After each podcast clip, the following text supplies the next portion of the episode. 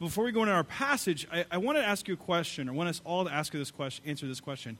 What do you, or what do we, believe about who God is today? Aiden Wilson Tozer, uh, pastor of a bygone generation, once said that the, what we believe about God is the most important thing about us. What do you believe about God? What do we as a culture believe about God? One of the things I like to do, uh, taking the advice of C.S. Lewis, Lewis once said that we, for every book that we read from our modern era, we need to read a book from a previous generation because it corrects our our understanding of our world. Each generation looks at the world slightly different than the generation that precedes it or multiple generations. And when I look over time and I read uh, previous generations and their conception of God, and I look at our conception of God, and I find two very, very different worlds. There is a picture of the sovereignty of God, the majesty of God, this, the holiness of God. And I, I, don't see that any longer in our culture. I, I see instead God as a counselor God is a friend, God is a, a therapist, if you will. And I, and I see that these are very opposite of one another.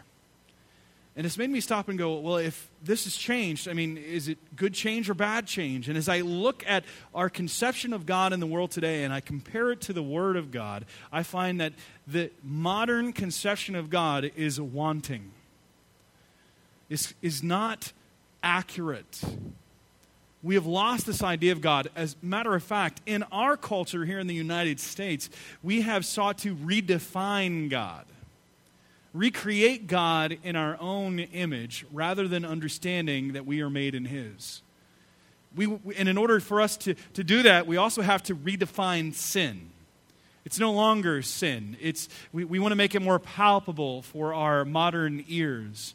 Uh, and, and we do this all over the place, by the way. We don't have lies any longer, we have factual inaccuracies. I love that. Factual inaccuracies. Uh, or, um, or pornography. It's uh, like a magazine such as Playboy magazine. It's, it's not pornography, it's a gentleman's magazine. Or a strip club, it's a gentleman's club. It's not, there's no gentlemen there.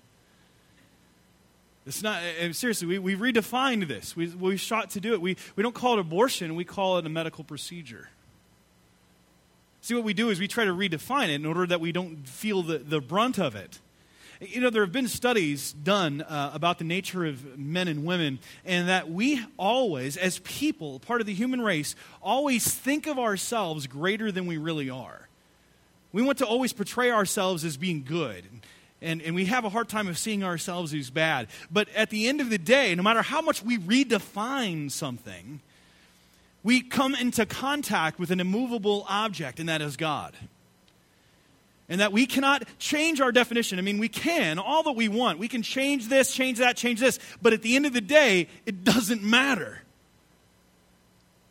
That God will be God, no matter what we think about Him. And we see that God is God. He is the sovereign, holy, awesome God. Yes, He's a counselor, but He is, he is far removed and yet intimately close at the same time. He is immanent, trans, immanent in that he's close and transcendent in that he's very far away. And, and they don't contradict within the nature of God. But God is also holy. He is loving. We like to talk about the love of God a lot. God loves, God loves, God loves. And that's wonderful. God is love. In his essence, he is love, but he is also holy, holy, holy. And he's a God of justice and a God of wrath. And he must punish sin. And I was thinking about this and looking at our conception of man and how this, this idea has, has infiltrated the church and, and, and got into different Christians' minds, especially those who have been in this culture for a long time. For those who are coming from a different culture, this might seem strange to your ears, but this is where our culture is at, where we want to make God tamed. We want to neuter him, and in many ways, we've become bored of God. We've regulated God to the kids' table. He's not important enough to sit with the adults in our lives, which is a sad picture. It really is. And we have to recover a vision of God for who He is, we have to get back and recalibrate and refocus to see Him for who He is. So we have to go back with what to what transcends time, which is the Word of God. It recalibrates our compass. It is our true north and refocuses us. And here we come to a passage today where God is speaking to a nation. He's actually speaking to the prophet Habakkuk. And uh, he is a minor prophet uh, by size, not by influence. And he is uh, calling out to God, wondering how God is going to respond to the wickedness of his people, Judah. And God, God is going to respond, and he's going to use these wicked Chaldeans in order to discipline or punish his people. And it bothers him a great deal. Because how could God use such a wicked nation to do this to us? And he calls out and asks God why. And then God says, I'm going to take care of Judah, but I'm also going to take care of the nation that I'm using. I'm going to punish them too. I'm going to cut them down. He actually uses that term. And when I thought of that, the song in my mind, uh, a, a, song triggered. And I'm not a huge Johnny Cash fan, but for some reason, I've been listening to Johnny Cash lately. My wife thinks that I have some disease. I'm liking country music, and I don't know why.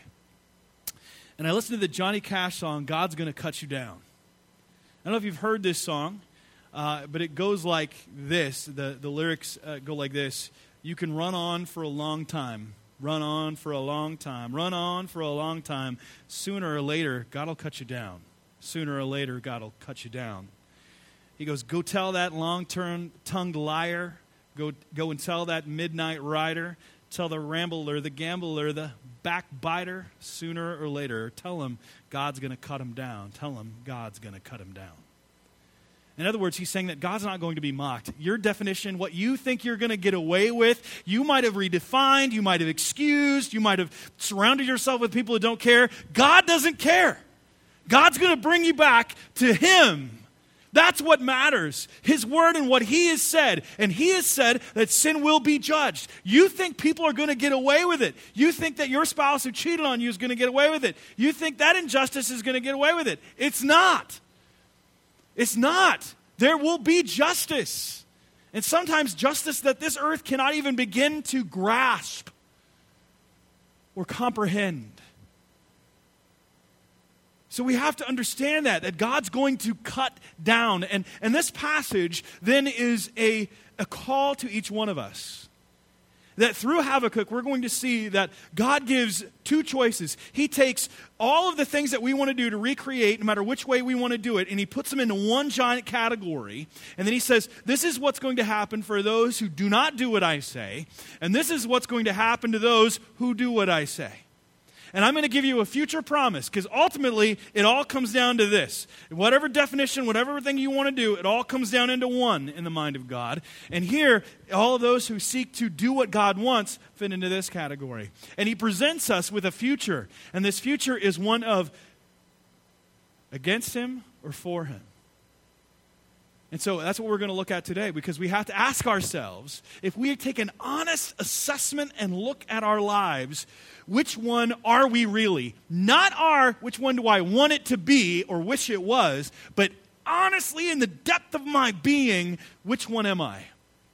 Am I the one that's trying to redefine and do my own thing, or am I the one that's truly trying to do what God wants me to do?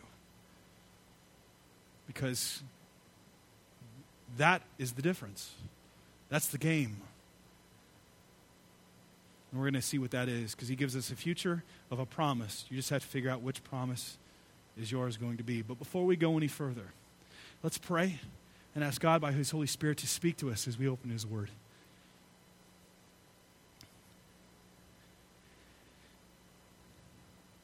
Holy, awesome, transcendent, loving, wrathful, just God.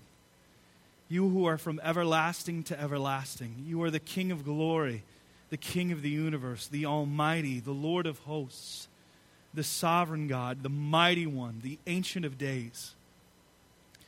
We come into your presence. Lord, you alone are our audience, and all of creation is silent before you. as we consider your holiness and your power. And we come before you now asking you to reveal the truth of our heart. Bring up anything in us that is offensive in your sight. Use your word to be a mirror to our souls that we might see the reality of who we really are as we contemplate your being, your nature, and your purposes and your ways. And we ask that you speak to us because, Lord, we want to do your will. We want to know you. We want to follow you. And Lord, help us to understand and comprehend all you have laid out within your word through Habakkuk's words so that we might be changed and transformed, and your name might radiate from our lips and our hearts, and that we might increase our joy in you. We pray this in Jesus' name. Amen. So let's jump right in to verse 6. Now, uh, before we go any further, we're going to see here that Habakkuk has five different what we call woes uh, God is speaking to Habakkuk and telling uh, what's going to happen to the wicked Chaldeans after they have disciplined uh, Judah. And he's saying, I've got this all worked out. I've got this plan. It's going to put together. Judah's going to get theirs, and then the Chaldeans are going to get theirs. And there are five woes, and there are five headings, in other words, that we could group and see ourselves in. In other words, we can see through his interaction with the Chaldeans, there is certain wickedness that is judged that we can draw forth and see in our own lives in our day and age and understand that if God was going to judge them then, then he is going to also judge us now if we continue on in the similar pursuits that they had. So it starts off first here in verse 6 Shall not all these take up their taunt against him with scoffing and riddles for him and say, Woe to him who heaps up what is not his own, for how long? And loads himself with pledges. Will not your debtors suddenly arise, and those who awake will make you tremble? Then you will be spoil for them because you've plundered many nations. All the remnant of the people shall plunder you for the blood of man and violence to the earth, to cities and all who dwell in them. Now, we're going to be going through the English Standard Version, but I'm going to be referring to the New Living Translation. These are different English translations. The English Standard Version is built to be very literal, word for word. And those of you who speak multiple languages, you know that sometimes one word doesn't always convey the idea of what's being brought out in that language. Uh, we don't always get idioms very well. And in, so in the New Living Translation captures that. So I'll be going back and forth between those. And here's what we can see in the New Living Translation. But soon their captives will taunt them. Taunt them. They will mock them, saying, What sorrow awaits you, thieves? Now you will get what you deserve. You've become rich by extortion, but how much longer can this go on? Suddenly your debtors will take action. They will turn on you and take all you have while you stand trembling and helpless because you've plundered many nations. Now all the survivors will plunder you. You committed murder throughout the countryside and filled the towns with violence. Now, I would take all of these woes, and we're going to examine the first one here in just a moment, and I would group them under a heading of future humiliation. He is saying that if you continue on in the way that you're living against me, then you have a few, I, I'm giving you a promise that there will be a future of humiliation that is coming. And this humiliation uh, is that it, he's going to shame and bring down all who, and according to this one, who defraud others for gain.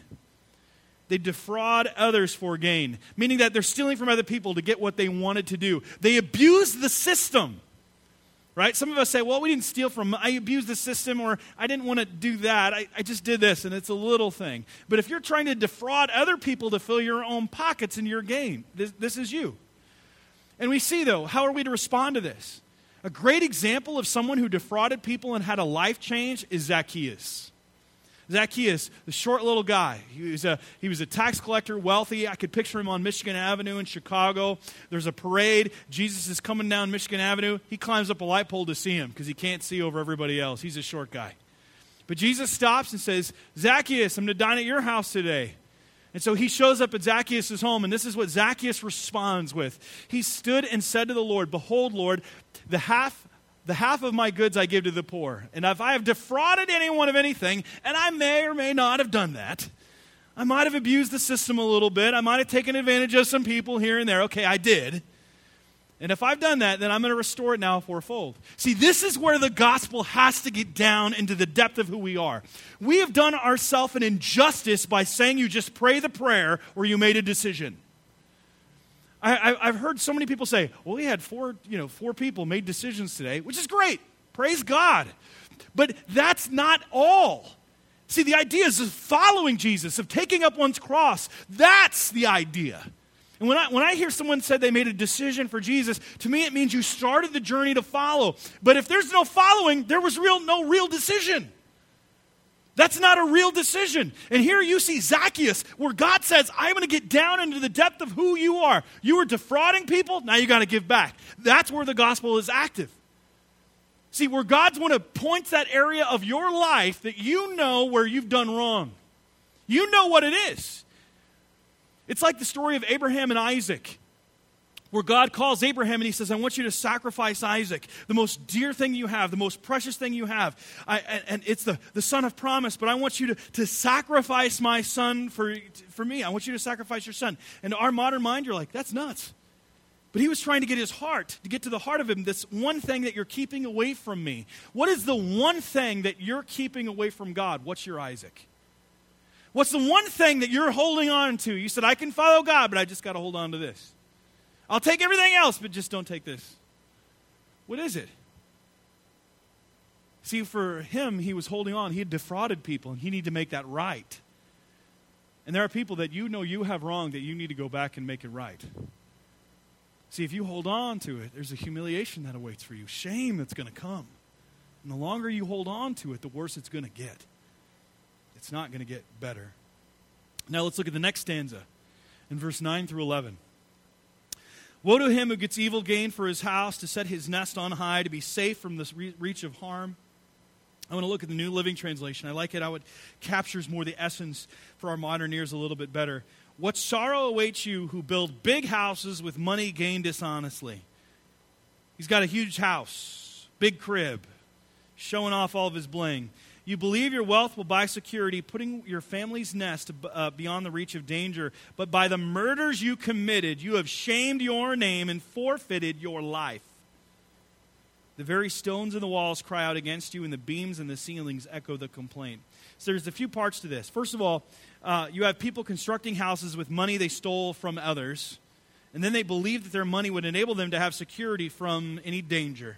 They'd be untouchable and away from danger. But then it says that they have committed murder. They had killed others for their own gain, and in doing so, they have shamed their name and forfeited their lives. The very stones of their house, the very the drywall, the very studs cry out of what they have done. And God promises to shame and cut down those who direct their hope on money. Direct your hope on money. That's the next point that you can write down. If you put your hope in money, you're going to be in serious trouble. See, money is not a bad thing as long as we understand it's a tool to be used. We can control it or it will control us. And here it's the love of money that has controlled them that has led to all kinds of other evils. How many of us have, have sold our souls to get more money, to gain a greater status, going even so far as to murder to do it? There are some here who have done that very thing. You wanted a different lifestyle, so you murdered someone else to do it. Now, it might not be in a shot. It could be, it could be shooting someone. Who knows? I mean, with the violence that we see going on in Chicago and some of our inner cities with kids shooting kids, and they're trying to get status, they're trying to get money, they're trying to get power, or you have others that it's a bit more subversive, where you have an unexpected pregnancy and it's going to influence your lifestyle. Therefore, you terminate the pregnancy. But you don't understand it. I do. Unfortunately, all too well. We see what people are willing to do. We need to be able to help people in poverty that are struggling, they're trying to get out, but that is not the solution. But we see people put their hope on money. Don't do that, especially for those that are coming. I mean, in America, especially if those are coming from different nations and you've lived in poverty, please don't put your hope in money. Money's a tool. But I've seen too many come from different nations that you came and you had God before you came, and then you, you didn't have money. Then you got money and you, you got rid of God. And it cannot be that way. It cannot be that way.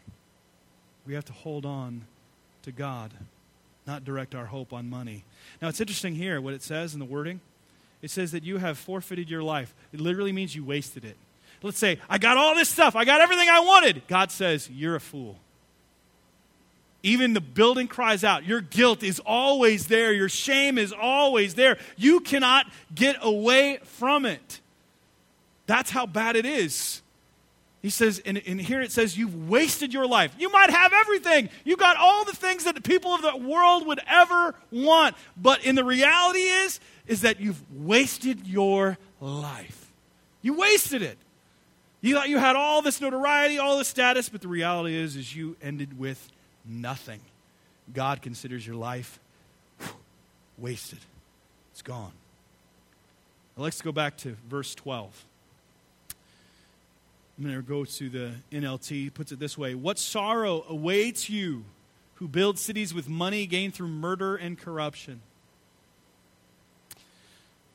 Has not the Lord of heaven's armies promised that the wealth of nations will turn to ashes? They work so hard, but all is in vain. For as the waters fill the sea, earth will be filled with an awareness of the glory of the Lord. See, they had sought to develop or build a city apart from God.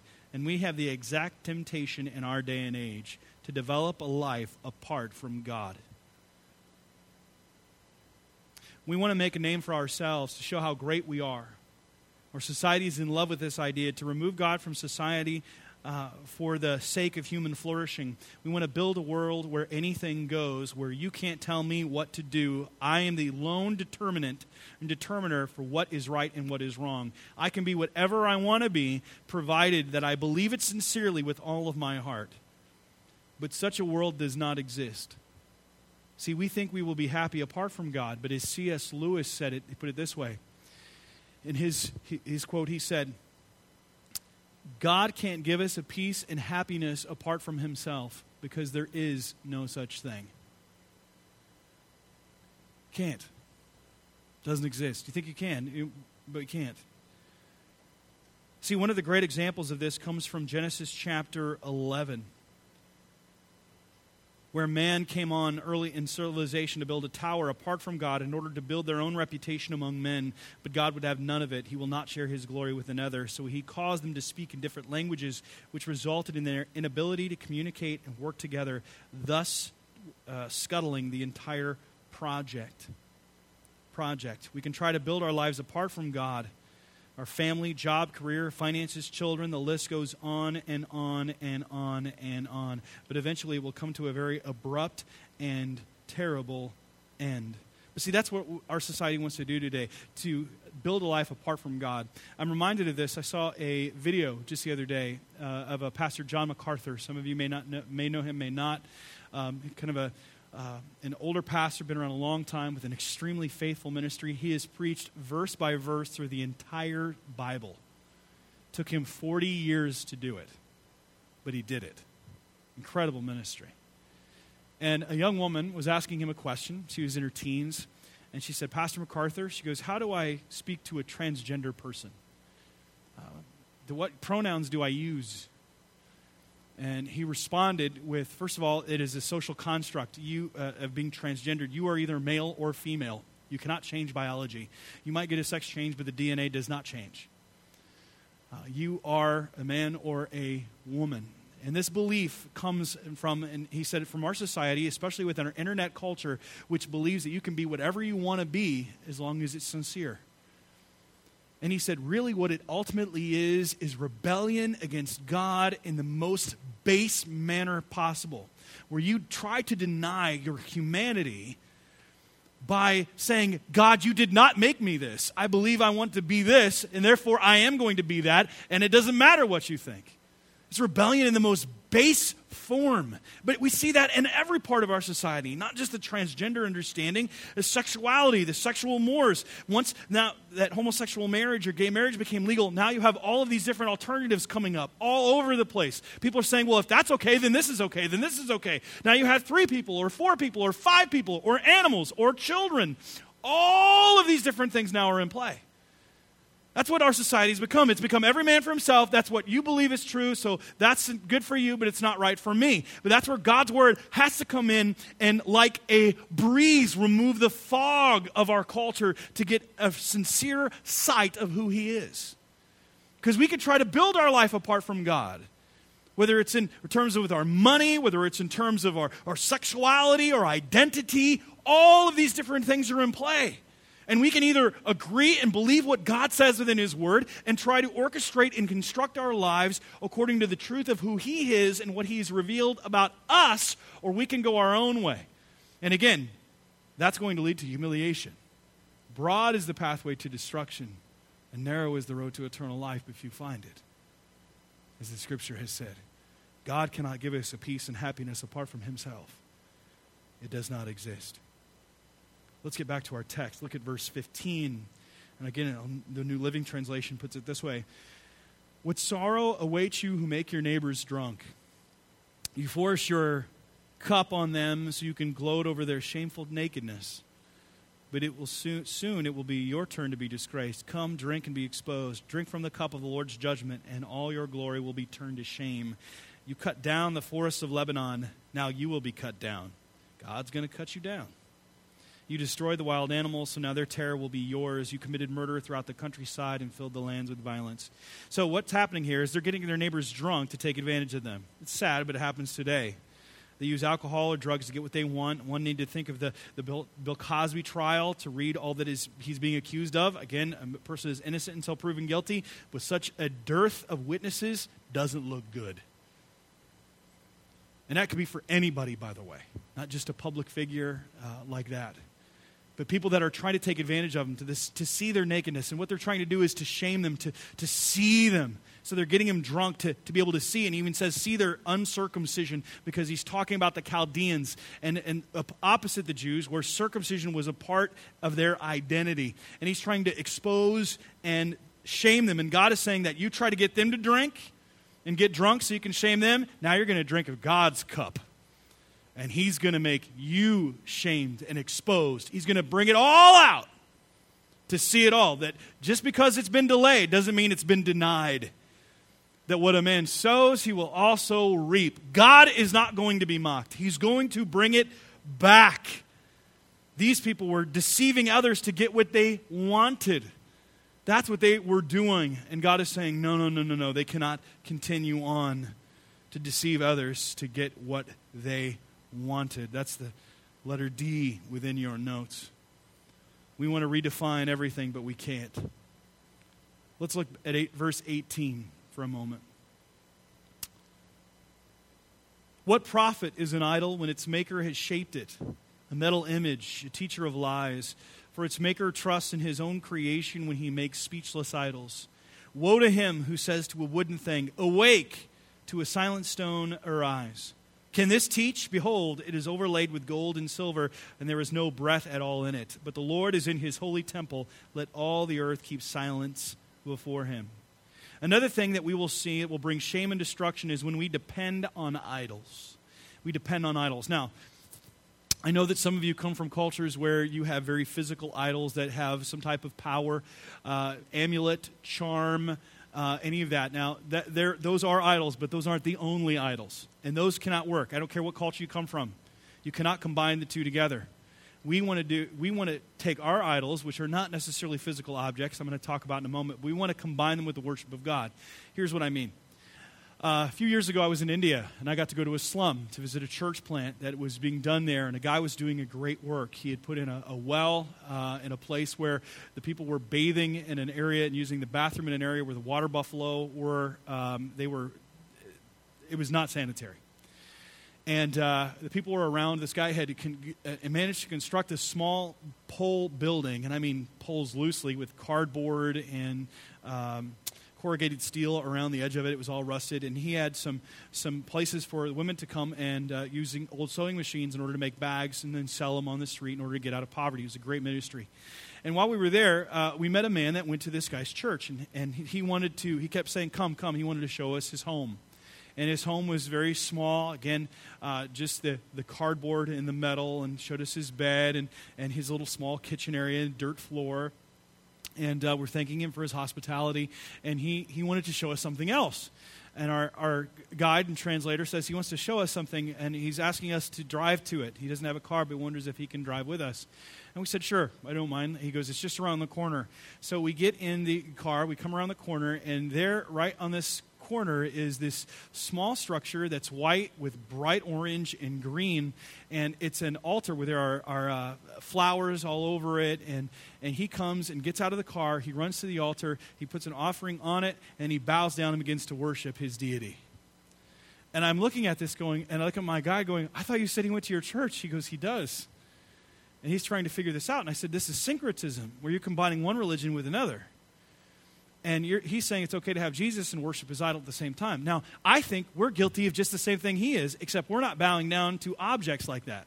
Now, some of us might be, but others of us have idols in our own culture. And here's what I mean by that. Or, or, let me define what an idol is, first of all. An idol is usually a good thing that we make a God thing, and then it becomes a bad thing. It's usually a good thing that we make a God thing. We make it the ultimate in our life, and then it turn becomes a bad thing. Now, Tim Keller, uh, now retired pastor of Redeemer Presbyterian in Manhattan, he wrote a book called Counterfeit Gods. And in it, he, I, he lays out these idols that we have or are guilty of in our culture. Let me give you a few of them. First of all, we have theological idols. Uh, theo, meaning God, uh, logos, word, it's a belief about God.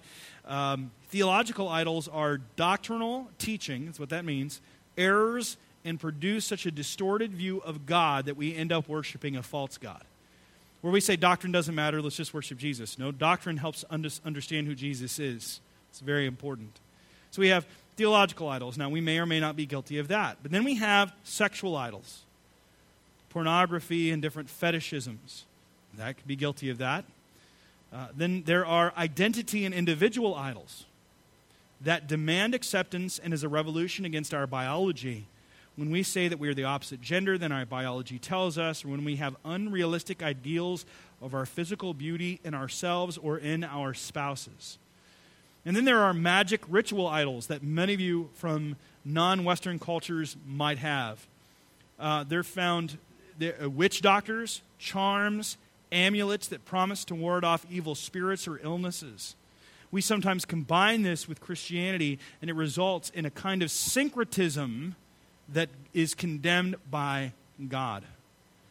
And then we have, and especially in our uh, various cultures, we have political or economic idols. These are ideologies, beliefs by those on the left and on the right that make their political positions the very gospel itself. We have our own racial, racial or national idols where we believe our race or country is better than others, which is part of what we're seeing happen in Charlottesville right now which is wrong. That's wrong. Especially for those of us who are Christians, there's neither Jew nor Greek, there's neither slave nor free, nor male nor female. That He died to bring all nations together, one in ourselves. That's what we're to be. We're to, we don't have a skin problem, we have a sin problem. That's what it's about when it gets down to it. And I've seen people say, eh, you know, it's a black and white thing. No, it's not. Go into a different culture. Some of you are from cultures where you had tribes, you're the same skin tone, and you were war with one another. It had nothing to do with the color of one's skin. It could be locale. It could be philosophy. There's all, we can find all matters of reason to fight.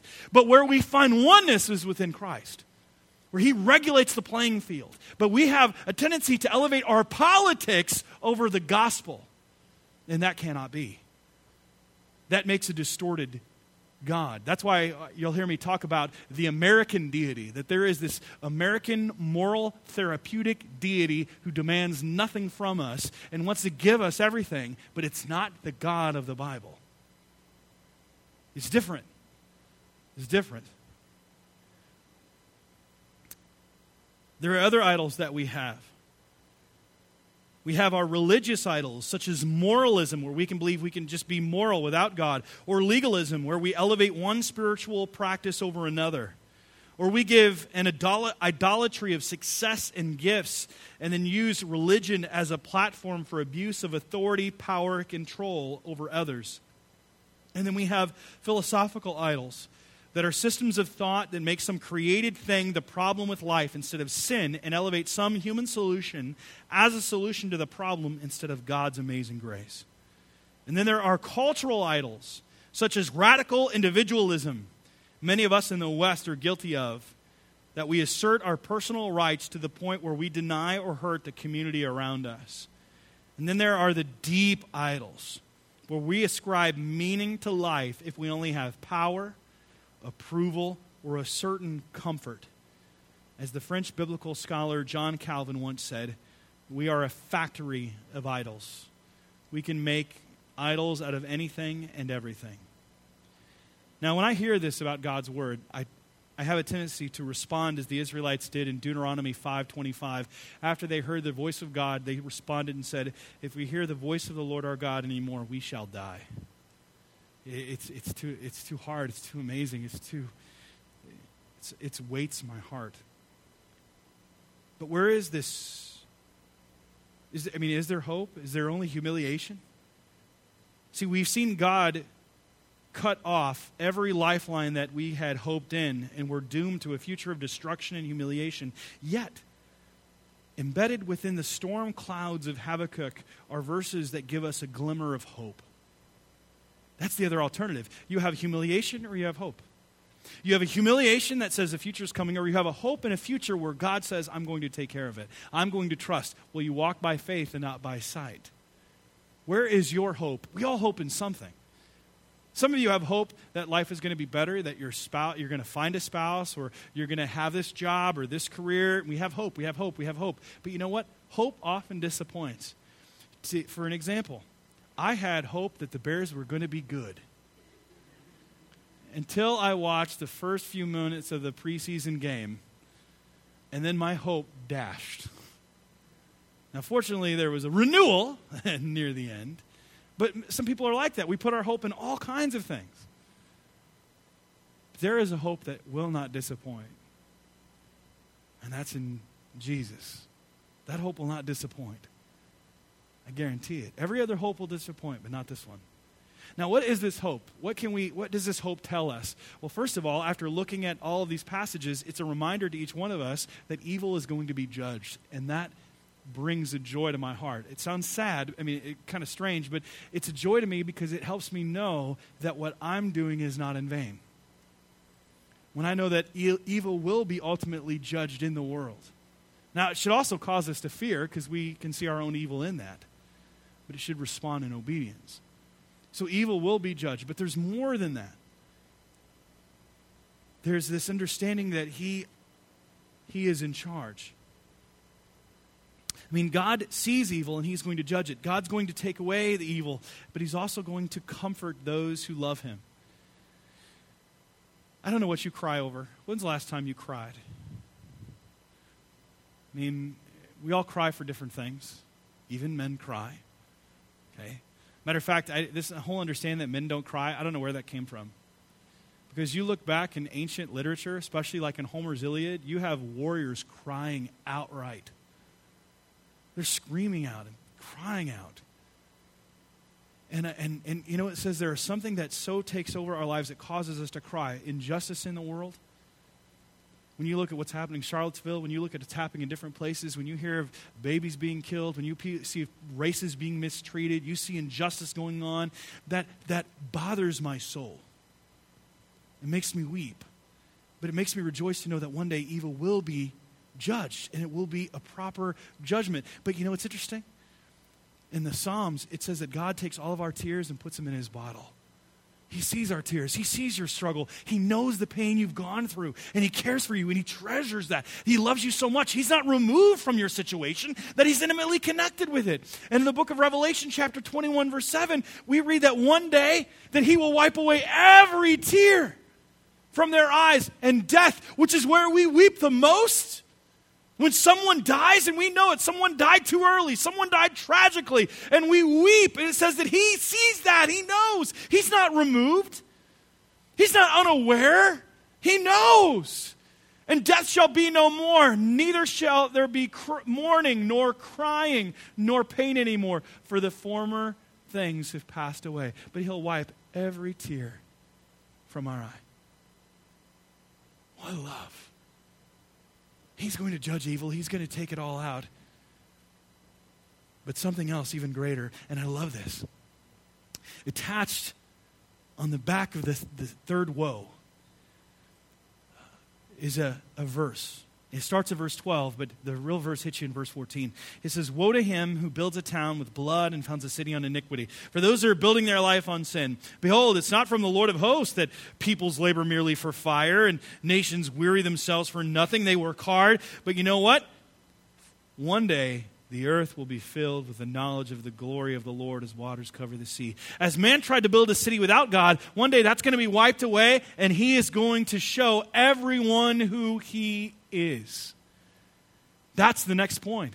Evil will be judged, but everyone will know who he is. Every single person that lives, that breathes, will know him, and they will bow down, willingly or unwillingly. Every knee shall bow, and every mouth cry out and confess that Jesus Christ is Lord to the glory of God the Father. It will not be, there will not be any escape. And that should give us hope that one day everyone will know. And that means that we should tell people now about who Jesus is that they might know and they might enter into that joy and find that peace and find that freedom and purpose. Everyone will know who he is. Every knee shall bow and every tongue will confess that Jesus Christ is Lord. To the glory of God, he is going to reign. One of the things I liked last year about when the Cubs won the World Series, they had these sweatshirts on. It says, We came to reign. I like that. But Jesus, he's going to reign. And there's no doubt. With the Cubs, I had a lot of doubt. up until the very last out, I doubted. Even when Kris Bryant picked up that ground ball and got ready to throw it to Anthony Rizzo at first base, I thought they're going to screw it up. they're going to mess it up. And I had hope, but it was a very dim hope. This hope is not dim. This one's surely coming to pass. Everyone will know who he is. Knowing that Jesus is going to make all wrongs right, knowing that all evil is going to be judged, knowing that everyone will know who he is, what does that leave for us as a response? If you don't want to be humiliated, then we should exalt his name now. How do you exalt his name? It begins with surrender. Scripture says that while we were still yet enemies, Christ died for us. If we were his enemies, then we have to lay down our weapons of our warfare. We have to surrender to who he is. We shouldn't wait until the end, but freely confess and surrender that Jesus Christ is God. That's what verse 20 is all about. I love verse 20. But the Lord is in his holy temple. Let all the earth keep silence to be silent, to know that He is reigning, that He is Lord, and acknowledge it. Surrender now. Exalt His name together. It has been said that the reason Dwight Lyman Moody, the great Chicago evangelist of the 19th century, from whom, uh, which is Moody Bible Institute, is named after, was such an effective evangelist because he wept whenever he spoke of hell. His wasn't a gospel of fear as much as one of love. Love is the basis for his weeping. He cared for people so much that he didn't want to see them go to hell, to continue on in their disobedience and experience the consequence of their actions. God doesn't want you to go to hell either. That's why he sent his son to experience the death we were to experience. He gave his son, Jesus Christ, to die on the cross for your sins. Jesus loved you to the point of the cross. He was betrayed, yet was innocent. Nevertheless, was sentenced to death. He was humiliated, shamed, mocked, beaten mercilessly by the Romans, and spit upon by the Jews. The Romans got a robe, constructed a crown of thorns, and shoved it upon his head, gave him a mock scepter, and mockingly bowed down to pay homage. They whipped him, stripped him naked, forced him to carry the instrument of his own execution to his execution, laid him down, and crucified him for you. They nailed a sign above his head, written in Latin, Greek, and Aramaic, that read, Jesus of Nazareth, King of the Jews. And they did it in mockery and in jest. And yet, in their mockery and jest, God was making a statement that he is actually king. He was shamed for you, he was dishonored for you. He took the cross for you. He experienced death for you. And he rose again to show that he was victorious over all of them. And then he was seen by 500 and then taken up to heaven where he awaits for the day to come again and assume the fullness of his throne when he comes to reign openly, to be seen by all. Hope or humiliation. There is no other option. Choose this day whom you will serve. Continue on, and he will cut you down. And there will be no other opportunity, quite possibly. Believe now Put your hope in Him, and He will save. Let's pray. Our Father and our God, Lord, when we hear those words, God will cut you down. Lord, terror grips our heart. For we know how sinful we really are we know how quickly we are condemned. Our own consciences condemn us, and we've tried to dull it. We've tried to, to mute it, to muffle it. We've surrounded ourselves with all kinds of pleasures and pains in order to distract ourselves from the reality of our status before you. And Lord, we ask that you calm our hearts. Help us to truly be silent before you, to see you in all of your wonderful glory but yet see it through the light of the cross. That's where your glory was ultimately displayed. And we see the depth of your love that you didn't want to see us in condemnation, but in salvation. And that you don't delight in us in the death of the wicked, Lord, but you want all to turn to you to be saved, to be redeemed. And Lord our God, we turn to you with all of our hearts and all of our soul. And Lord, I ask today if there's anyone here that does not yet know who you are and has not surrendered to you as Lord and Savior of their life, I pray that you place it upon their heart so deeply that they cannot find rest or peace until they surrender to you and find the joy that is in and through you and you alone. And Lord, you've laid out within your word that it's very clear that if we confess with our mouth Jesus is Lord and believe in our heart, we will be saved. And Lord, I pray today that there might be those that truly say that from the depth of their being. And for those who have rebelled, who have claimed you as Lord of their life, but they've let sin, they let the devil have a foothold, I pray, Lord, that they might be able to turn away from it, that they might find peace with you, they might repent and claim the promise in Scripture that if we confess our sins, that you are faithful and just and will forgive us of our sins and cleanse us from all unrighteousness. And therefore, we will no longer be cut down because Jesus was cut down for us so that we can have life through him. So bless us, be with us, speak to us, use us, transform us, and send us forth for your glory and our joy. In Jesus' name we pray. Amen.